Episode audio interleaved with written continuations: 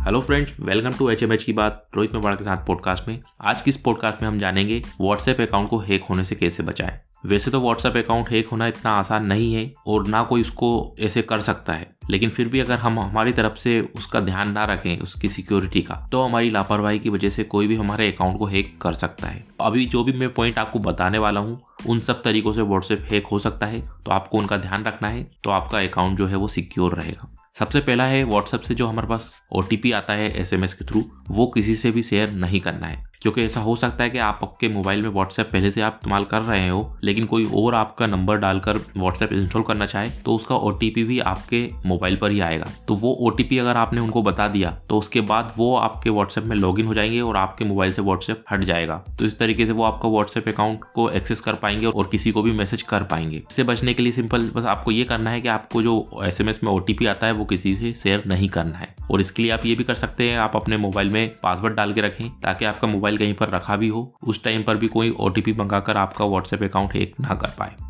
Second है WhatsApp call verification से भी हैक हो सकता है। जब हम इंस्टॉल करते हैं व्हाट्सएप तो हमारे पास एसएमएस के थ्रू ओ आता है। उसके एक मिनट बाद फिर कॉल का ऑप्शन आता है। हम कॉल से भी वेरिफिकेशन कर सकते हैं। तो आप इस बात का भी ध्यान रखें कि आपका मोबाइल आप किसी भी ऐसे इंसान को ना दे जो इसका गलत इस्तेमाल कर सके। कहने का मतलब ये है, भले ही आपके मोबाइल में पासवर्ड डाला होगा, लेकिन अगर फ़ोन आएगा तो कोई भी उसको उठा सकता है। तो अगर वो व्हाट्सएप को फ़ोन से वेरीफाई करेंगे सिंपल वो आपका फ़ोन उठाकर उसमें जो भी ओटीपी बताएँगे, वो वहाँ पर डालकर आपका व्हाट्सएप अकाउंट हैक कर सकते हैं। तो इससे बचने का तो सिर्फ़ आप यही तरीका है कि आप किसी भी अनजान इंसान को या फिर ऐसे इंसान को जिसपे आपको पूरा ट्रस्ट ना हो, आप उनसे अपना फ़ोन शेयर ना करें। तीसरा तरीका है स्पाई ऐप से। मतलब इस टाइप की एप्लीकेशन भी है जो हमारे मोबाइल को पूरा ट्रैक करती है, हम उसमें क्या ओपन कर रहे हैं, क्या टाइप कर रहे हैं, सब कुछ। तो ऐसे में हम व्हाट्सएप भी चलाएँगे तो उसमें भी जो भी टाइप करेंगे, जो भी मैसेज हमारे पास आएँगे, वो सब उस एप्लीकेशन में सेव हो जाते हैं और उसके थ्रू फिर कोई भी उसको इंटरनेट पर देख सकता है। तो ऐसे में हो सकता है कि कोई आपके मोबाइल में वो स्पाई ऐप इंस्टॉल कर दे, उसके बाद वो आपका पूरा डाटा वहाँ पर देख सके। तो इसलिए आपको इसका ध्यान रखना है कि आप किसी भी ऐसे इंसान को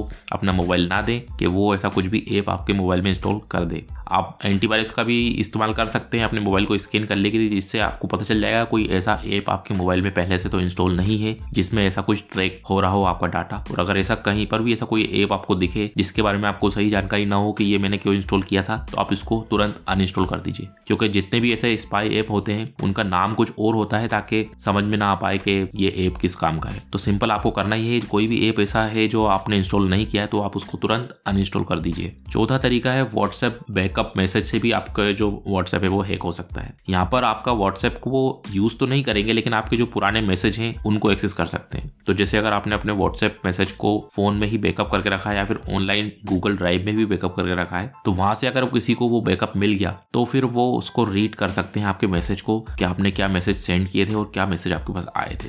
तो ये भी हमारी सिक्योरिटी के लिए ज़रूरी है कि कोई हमारे मैसेज ना रीड कर पाए, इसके लिए हमें किसी से भी अपना बैकअप भी शेयर नहीं करना है। पांचवा है फ़ोन को रिमोटली कंट्रोल करके भी व्हाट्सएप हैक हो सकता है। सिंपल यहाँ पर अगर हमारा कोई फ़ोन को ही रिमोटली एक्सेस कर ले, कोई ऐसा ऐप उसमें इंस्टॉल कर दे जिससे वो हमारे मोबाइल को एक्सेस कर पाए तो फिर सिंपल सी बात है, वो हमारे व्हाट्सएप को भी रिमोटली एक्सेस कर सकते हैं। तो इससे बचने का भी सिर्फ़ एक यही तरीका है कि आप कोई भी ऐसी एप्लीकेशन को अलाउ ना करें जो रिमोटली आपके फ़ोन को एक्सेस करना चाहती हो। इसके लिए आप अपने मोबाइल की सेटिंग में जाके परमिशन का जो सेक्शन होता है, वहाँ पर जाए और वहाँ पर सभी एप्लीकेशन की परमिशन चेक करें कि कौन सी एप्लीकेशन क्या परमिशन मांग रही है। और अगर कोई ऐसी एप्लीकेशन दिखे जो परमिशन आप उसको दे रखे हैं, उसकी उसको ज़रूरत नहीं है तो आप तुरंत उसकी परमिशन वहाँ से ब्लॉक कर दें या फिर उस एप्लीकेशन को ही अनइंस्टॉल कर दें। छठा और सबसे लास्ट जो तरीका है, वो है व्हाट्सएप वेब अगर आपने व्हाट्सएप वेब चलाया होगा तो आपको पता होगा ब्राउज़र में हम अपने व्हाट्सएप को चला सकते हैं। सिंपल उसमें वहाँ पर जो क्यूआर कोड होता है, वो हमारे मोबाइल से हमें स्कैन करना होता है। उसके बाद हमारा जो व्हाट्सएप है, वो कंप्यूटर में भी ओपन हो जाता है। ठीक उसी तरह कोई और भी ऐसा कर सकता है कि आपका व्हाट्सएप से